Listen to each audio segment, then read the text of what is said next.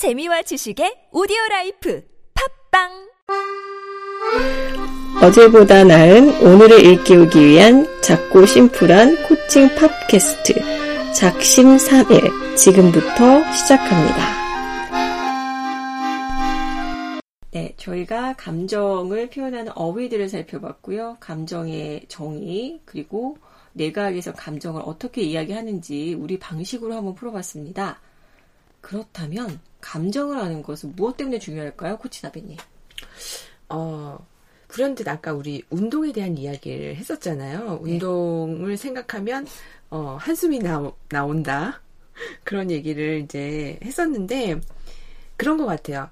그러니까 내가 운동을 하기로 비록 인지적으로는 생각으로는 운동해야지라고 하면서 결정을 했지만 실제로 행동은 안 하잖아요. 왜냐하면 운동에 대한 한숨 섞인 마음이 있으니까 다시 말해서 부정적인 감정을 가지고 있으니까 내가 운동 하기 싫다라는 마음이 그렇죠. 있는 것 같아요. 하기 싫다. 네, 네. 하기 싫다는 마음 안에 어. 그 뭐라고 그래야죠? 좀 부정적인 감정들이 있는 거죠. 뭐 화- 운동을 하면은 굉장히 힘들다, 피곤할 것이다. 피곤할 것이다. 뭐 이런 이러한 부정적인 감정들이 있으니까 이제 운동을 안 하기로 결정을 마음속으로 하게 되는 거죠. 인지적으로는 운동을 하겠다라고 결정을 했지만 아, 그러면 감정이라는 것은 내가 무언가 의사 결정을 할 때 굉장히 조금 큰 영향을 네. 미칠 수 있는 거네요. 그럴 수 있겠죠. 그래서 사실 내가 내 몸이 저절로 가서 무엇인가를 하고 있다라고 한다면 내가 그것에 대해서 긍정적인 느낌을 가지고 있을 수 있는 거고요. 긍정적인 감정을. 어, 그리고 내가 해야 된다라고 생각을 하고 있지만 계속 회피하고 있다면 그것에 대해서 부정적인 감정을 가지고 있을 수 있다라는 거죠. 그래서 네, 어, 말씀하신 음. 것처럼 의사결정을 하는데 그건 좀 더 무의식적인 의사결정에 가깝게 작동을 하고 있는 게 아닐까 이런 생각이 드는데요.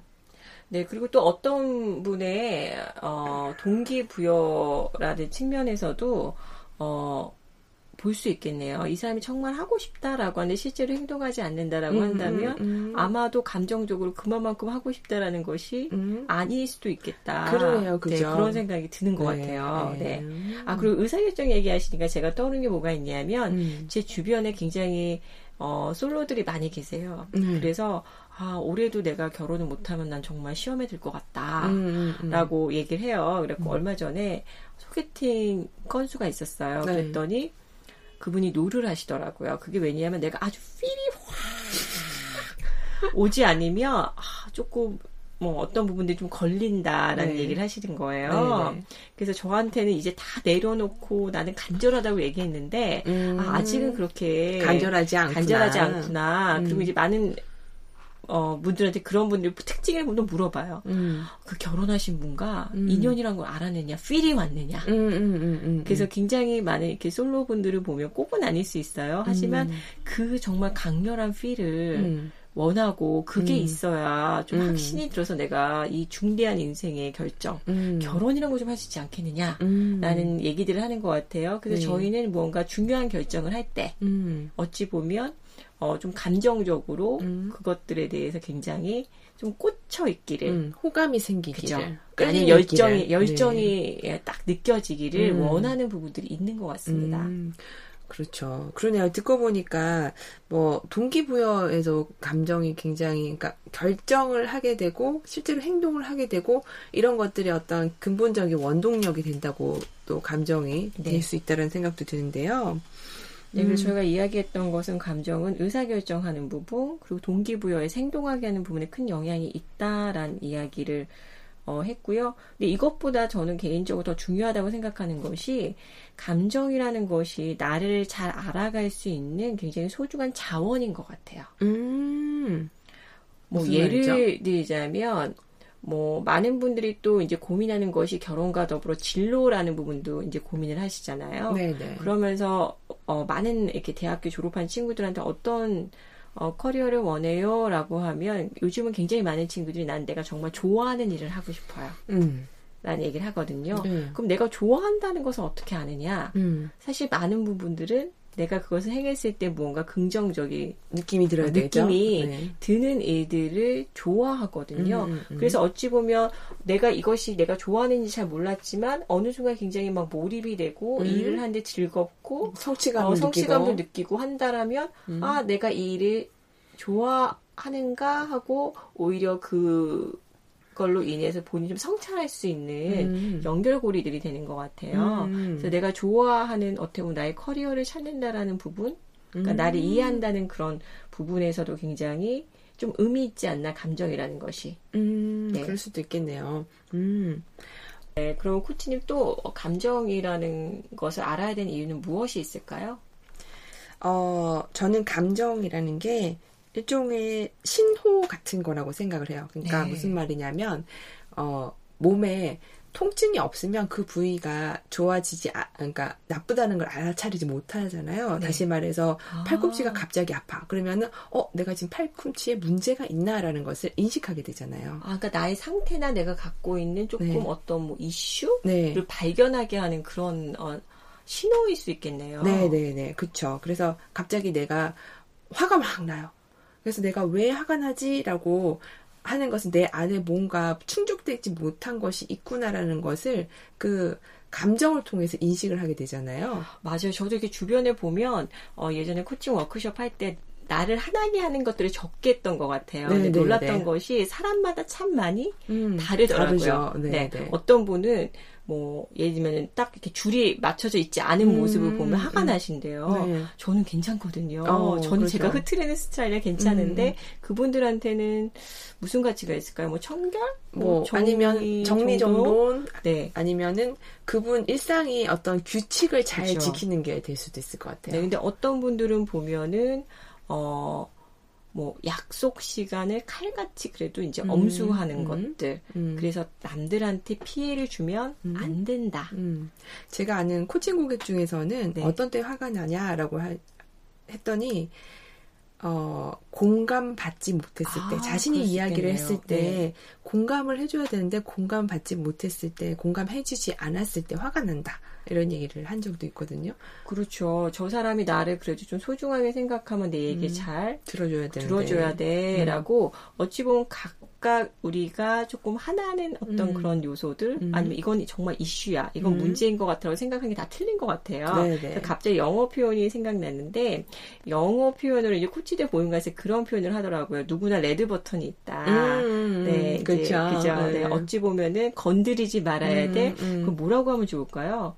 어, 건드리지 말아야 될 어떤 선이 있다라고 그쵸. 얘기를 하는데 그거를 용의 비늘이라고 해서 영린이라도 아, 표현을 하잖아요. 그런가요? 영린. 네. 그래서 영린이라는 그 표현이 용 같은 경우에는 어 그 목구멍인가 어디 그 숨을 쉬는 어떤 아, 부분에 있어서. 비늘이 거꾸로 되면은 네, 어 거의 죽을 듯이 화를 낸다 뭐 그런 의미인 것 같아요. 네. 이런 제대로 알지 못하면서 막 터지는 것 같은. 네, 그래서 어떻게 보면 영린 아니면 레드 네. 버튼이라는 것은 우리가 네. 감정적으로 굉장히 민감한 부분, 이 부분을 딱 건드리면 이 사람이 폭파할 수 있는 약간 그런 지점을 이야기하는 것 같고요. 음. 네네. 그래서 어찌 보면 내가 감정에 굉장히 어, 변화가 있다라고 네. 하면 어 이게 왜 변화가 있지를 음. 잘 들여다보면 네.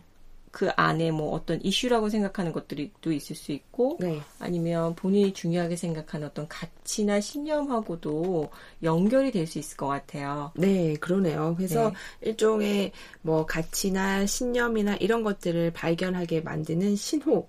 그리고 내가 어떻게 걸려 있는 지점이 될 수도 있고 내가 그러니까 사실 만족감이라는 거, 환희, 기쁨 이런 네. 것들도 사실 어, 내가 중요하게 생각하는 어떤 것들이 잘 성취되거나 이루어지거나 의도됐, 의도대로 된, 됐을 때 느끼는 감정이잖아요. 네네. 그래서 그때 그 순간에 어 나는 이런 것을 중요하게 생각했구나라는 것을 또 생각해 볼 수 있는 거죠. 물론 이제 어느 정도 훈련은 굉장히 필요할 것 같아요. 이런 어, 것들을 네. 알아차리기 이건 분명히. 훈련되어지는 네. 부분들이 있는 부분인 것 같고요. 또 감정을 알아야 하는 큰 이유 중에 하나는 자존감하고도 좀 연결이 많이 되어 있는 것 같아요. 음 어떤 의미일까요? 그러니까 나에 대해서 어떤 감정을 갖고 있는지. 아 네. 나란 사람을 떠올렸을 때 굉장히 좀 자신감 있고 긍정적이고 이런 마음을 많이 가질 수도 있고요. 음, 무언가 조금 뭐 열등감이라든지 수치심이라든지 음, 뭐 제의식이라든지 이런 감정들을 갖고 있을 수 있을 것 같아요. 음. 근데 이것이 한 번 잠깐 스치고 지나가는 것이 아니라 여러 번 반복하다 보면 음. 사실 나의 정책 정체성과 좀 연결이 되는 것 같아요. 음. 나는 굉장히 뭐 부끄러움이 많은 사람이야. 음. 뭐 아니면은 조금 심하게 얘기하면 나는 뭐 실패자야. 음. 네. 그렇기 때문에 내가 나에 대해서 어떤 감정을 가지고 있는지, 음. 아니면 나한테 어떤 일이 발생을 했을 때 그 부분에 대해서, 어, 나에 대한 감정을 어떤 식으로 반응하는지, 음. 또 조금, 어, 내가 감정을 알아야 되는 중요한 이유가 아닌가라는 음. 생각이 듭니다. 네. 어, 비슷한 얘기가 될 수도 있을 것 같은데, 네. 사실, 어, 내가 어떤 감정에 있다라는 걸 인식을 하게 되면은, 어, 그때부터 조절을 할 수 있잖아요. 맞아요. 그죠? 네, 네. 바로 조절 못한다 할지라도 조절을 하기 위한 연습을 한다든지, 어, 예를 들어서, 아, 나는 무슨 얘기를 들으면 화가 나는구나, 라는 것을, 어, 처음에는 모를 수 있잖아요. 내가 딱 화가 났네? 라고, 내가 왜 화가 났지? 아, 어, 누가 나를, 뭐, 예를 들어서, 어, 이걸 참 못한다, 라는 얘기를 들었는데, 그죠. 그러면 나는 났구나. 보통 굉장히 뚜껑이 열리고 화가 난다. 그렇죠. 네. 근데 나는 그 뭐 A를 못한다라는 그 얘기가 특별히 나를 계속 화나게 만드는 음, 음, 얘기구나라는 음, 음, 음. 걸 알아차릴 수도 있고 그때 내가 어 하게 되는 행동은 뭐 큰 소리를 지른다든지 뭐, 아니면 잠깐 타임아웃을 외치고 음. 아 그냥 5분 정도 우리 커피 마시고 음, 음, 그 음, 후에 다시 한번 뭐 음. 미팅을 하자라고 하실 음. 수도 있고요. 그쵸 이제 조절하기 위한 그죠, 방법으로 네, 네. 근데 이제 그 전에 내가 화가 났을 때 소리를 지른다든지 이런 네. 행동을 하는구나라는 아, 것을 네네. 이제 어, 인식을 하게 되면 말씀하신 것처럼 이렇게 커피를 마신다 아니면 브레이크 네. time을 갖는다 이렇게 조절할 수가 있대, 있게 되잖아요. 그래서 감정을 알아야 되는 이유는 일단 자기를 이해하고 자기 행동을 조절할 수 있도록 만들어주는 것 같아요. 네, 그러니까 자기 조절 능력하고도 굉장히 큰 연관성이 네. 네, 있다라는 생각이 드네요. 네네. 네. 그리고 또 중요한 이유 중에 하나가 어 감정을 잘 알아야 또 조금 제 생각에 주도적인 삶을 살 수 있는 것 같아요. 음, 무슨 어? 어떤 의미냐면요. 저희가 많은 상품 구매를 할 때도 사실 그들이 저희를 약간 조종하는 방법, 아. 또 광고를 통해서 어떤 두려움이라든지 어떤 것들 아. 좀 자극하는 부분들, 욕구를 굉장히 그렇죠. 예. 자극하는 부분도 있고요. 협상에 있어서도 아, 음. 이 사람이 이런 감정을 굉장히 조금 어려워한다. 음, 그뭐 음, 음. 억압이라든지 어떤 것들을 좀 음. 네. 조금 이렇게 자극을 줘서 음. 내가 조금 극단적인 어떤 반응이나 선택을 하도록 유도하는 것들이 있는 것 음, 같아요. 음, 음. 그 얘기를 네. 들으니까 약간 그 고객들에게 굉장히 고객이 미안함을 느낄 정도로 서비스를 계속하는. 경우들이 저 있잖아요. 예전에 그런 경험이 있었던 것 같아요. 같이 가셨던 것 같은데 음. 왜 옷집에 가서 음. 굉장히 친절하신데 모든 옷을 다 입혀주시고 음. 중간에 목이 조금 칼칼할 정도가 되면 커피까지 시켜서 막 이렇게 하다 보면 어. 약간 정말 사야만 할 것 같다. 그쵸. 뭐라도 사야만. 될 것 같다. 미안한 마음, 네네네네. 빚진 기분, 이런 것들을 이제 발생시켜서 어, 하는 그런 걸 얘기하시는군요. 네. 그래서 이제 나의 감정에 대해서 사실은 그런 것들을 좀 잘 아셔야 오히려 음. 그 상황에서 대처를 하실 수 있지 않나 음. 라는 생각이 듭니다. 근데 보통 보면요. 네.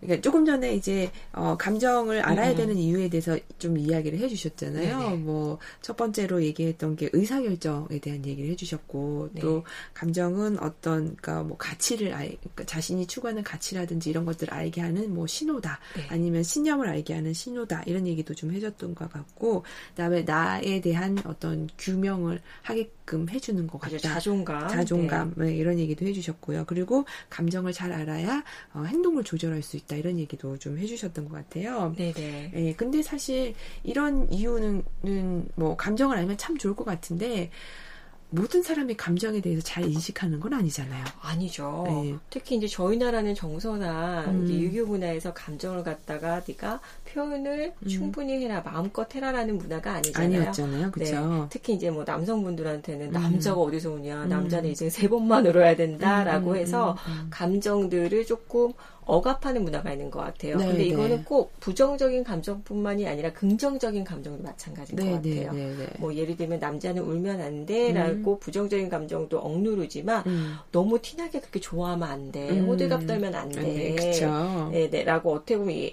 감정을 억누르는 거죠. 음, 음, 그렇기 음. 때문에 코칭 장면에서도 많은 분들이 딱 이제 코치가 같이 있다면 느껴지는 게 있잖아요. 아, 이분이 음. 뭔가 억누른 감정이 있고, 음, 음. 무언가 이 부분을 조금 더 체험을 하시거나 인지를 하신 게 도움이 되실 것 같다 해서 감정이 어떠세요? 라는 음. 질문 던지면 감정이 안 느껴진다고.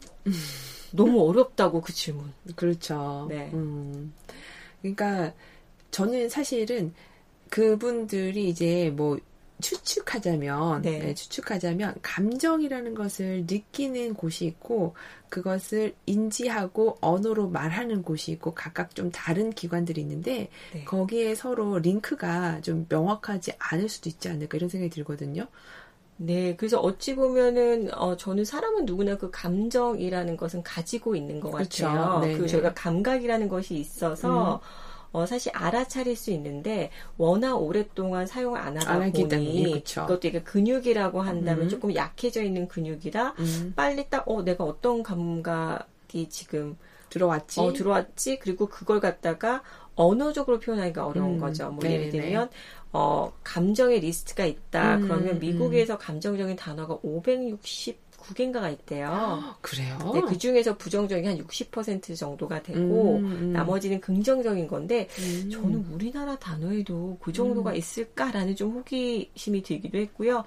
저희가 이제 뭐 감정에 관한 코칭 과정을 좀 할 때 이렇게 단어 리스트 딱 드려요. 뭐 긍정적인 음, 단어, 그쵸. 부정적인 단어 한 5, 60까지 들어서 음. 그러다 보면 많은 분들이 특히 남성분들이 어떤 얘기를 하냐면 내가 사용하지 않는 단어, 음. 생소한 단어들이 굉장히 음, 많다. 많다. 예를 들면 어떤 게 있나요?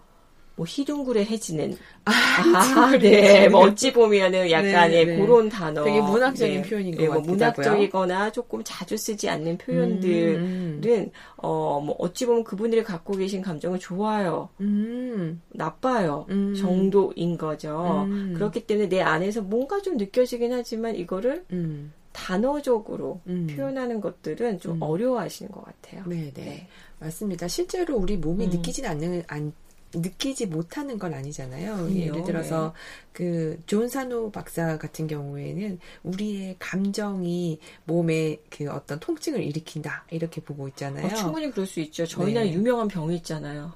합병. 네. 그렇죠. 그 어디에 등재도 되어 있는 그렇죠. 뭐, 네. 네, 세계 최초로 네. 등재한 한국인만이 가진 네. 네, 합병. 네, 네. 합병. 그쵸. 그래서 그런 감정이라는 건 다 누구나 있고 그거를 어, 느끼지만 그것이 마- 언어적으로 표현을 해보는 음. 연습이 충분하지 않은 경우에는 자신이 감정을 느끼지 못한다라고 그쵸. 생각할 수 있는 근데 거예요. 이 부분이 어떻게 보면 다른 사람들하고 소통하는 부분에 대해서 음. 아니면 감정 이입을 하는 데 있어서 좀 영향이 많이 가는 음. 것 같아요. 뭐 예를 들면 아내가 음. 어떤 이야기를 한다. 그리고 이제 음. 아내가 남편의 감정은 어때도 좀 궁금할 수 있는데 계속 다른 음. 이야기를 한다 그러면 어 왜 내가 질문하는 것에 대해서 음, 음. 답을 안 하지? 음흠. 어, 조금 답답함도 느낄 수 있을 것 같고요. 아니면 내가 공감을 받고 싶은데 음. 나의 감정을 전혀 알아차리지 못한다. 왜냐하면 보통은 내 감정을 못 알아차리는 사람은 음. 타인의 감정도 못 알아차리시죠. 그렇죠. 네. 그렇죠. 어, 그게 바로 이제 감성 지능의 기본인 것 같아요. 흔히 자신의 감정을 잘 이해하고 그것을 조절하고, 알아차리고 조절할 수 있으면 타인의 감정도 이해할 수 있고 그 타인과 잘 관계를 그렇죠. 맺을 수 있다라는 게 맞습니다. 네. 기본적으로 이제 감성 지능의 어떤 그죠. 그- 네 가지 중요하게 그렇죠. 네 가지 중요한 게 이야기. 포인트죠. 네, 뭐라고 볼 수 있는데 그렇다 보니까 이제 감 어, 지금 현재 우리가 살고 있는 사회는 이제 관계라는 게 이전 물론 이전도 굉장히 좋았지만 어 굉장히 또 화두가 되는 그런 시대에 살다 살고 있다 보니까 이 감성 지능이라는 것도 네. 하나의 핫 트렌드처럼 이렇게 지나가고 있잖아요. 어, 그런 부분도 있고요. 예전에 사회가 바뀌어서 그런 것 같아요. 옛날엔 수직적인 구조에서 상명하달로 위에서 건이나 이런 걸 가지고 이야기를 하면 저희가 약간 순종하고 수용하는 문화였다면 지금 좀 수평적인 음, 부분에 부분으로, 있어서 네. 많은 부분들이 상호작용하고 또 이제 같이 무언가 의사결정을 하고 참여하는 식으로 이제 바뀌고 있는 부분인 것 같거든요. 네. 그런데 공감대가 사실 형성이 돼야 그렇게 수평적인 관계 안에서는 조금 더 저희가 뭔가 의사결정을 할수 음. 있는 것 같아요. 네, 그럴 수 네, 있겠네요. 리더십도 발휘할 수 있고. 네, 네, 맞습니다. 그래서, 어, 이제 감정이라는 것은 일종의 감정을 알아차리기 위해서는 훈련이 필요하다. 이게 그쵸? 분명히 근육과 같고요. 어, 훈련하시면 나아집니다. 저도 코칭을 하다 보면 처음에 감정과 관련된 것들을 물어보거나 한번 느껴보라 그러면 너무 어려워 하시고 생뚱마저 하세요. 음. 근데 같은 고객과 여러 차례 진행을 하다 보면 점점 점점 음, 잘 알아차리시고 음. 표현하는 것들이 훨씬 더 어, 어휘들도 이렇게 많이 어, 느시는 거를 이제 발견을 합니다. 네. 그래서 감정도 분명히 알아차리고 조절하는 것도 훈련될 수 있다. 네, 그러네요. 아주 희망적인 얘기입니다. 네. 그래서 저희가 이렇게 감정이란 무엇인지 그리고 감정을 알아야 하는 이유들을 조금 이야기를 드렸어요. 네. 근데 코치님이 만약 감정을 알아야 되는 이유 를 한마디로 좀 정리를 한다면 무엇이 코치님한테 이것이 가장 중요한 이유이신 것 같으세요? 자기를 이해하기 위해서 아, 저한테는 네네, 그런 네. 것 같아요. 네. 네, 저도 같은 맥락인데요. 주도적인 삶을 살기 위해서 음. 어떻게 보면 나를 이해하고 나한테 무엇이 음. 중요한지 알고 선택하기 위해서도 음. 근데 어찌 보면 나란 사람을 잘 아는 음. 그 방법 중에 음. 큰 자원이 감정이니까 네. 알아야 하지 않나. 음. 감정이란 어떻게 보면 주도적인 삶을 살기 위한 자원이다. 어. 저는 좀 그렇게 한번 정의를 해보고 싶네요. 어, 예, 멋집니다. 아주 명쾌한데요. 네. 자, 그러면 우리는 이제 뭐, 감정을 왜 이해하고 이- 알아야 되는지, 예, 그리고 왜 알기 힘든지, 이런 얘기들 간단하게 나눠봤는데, 잠시 휴식을 하고 다시 돌아오겠습니다.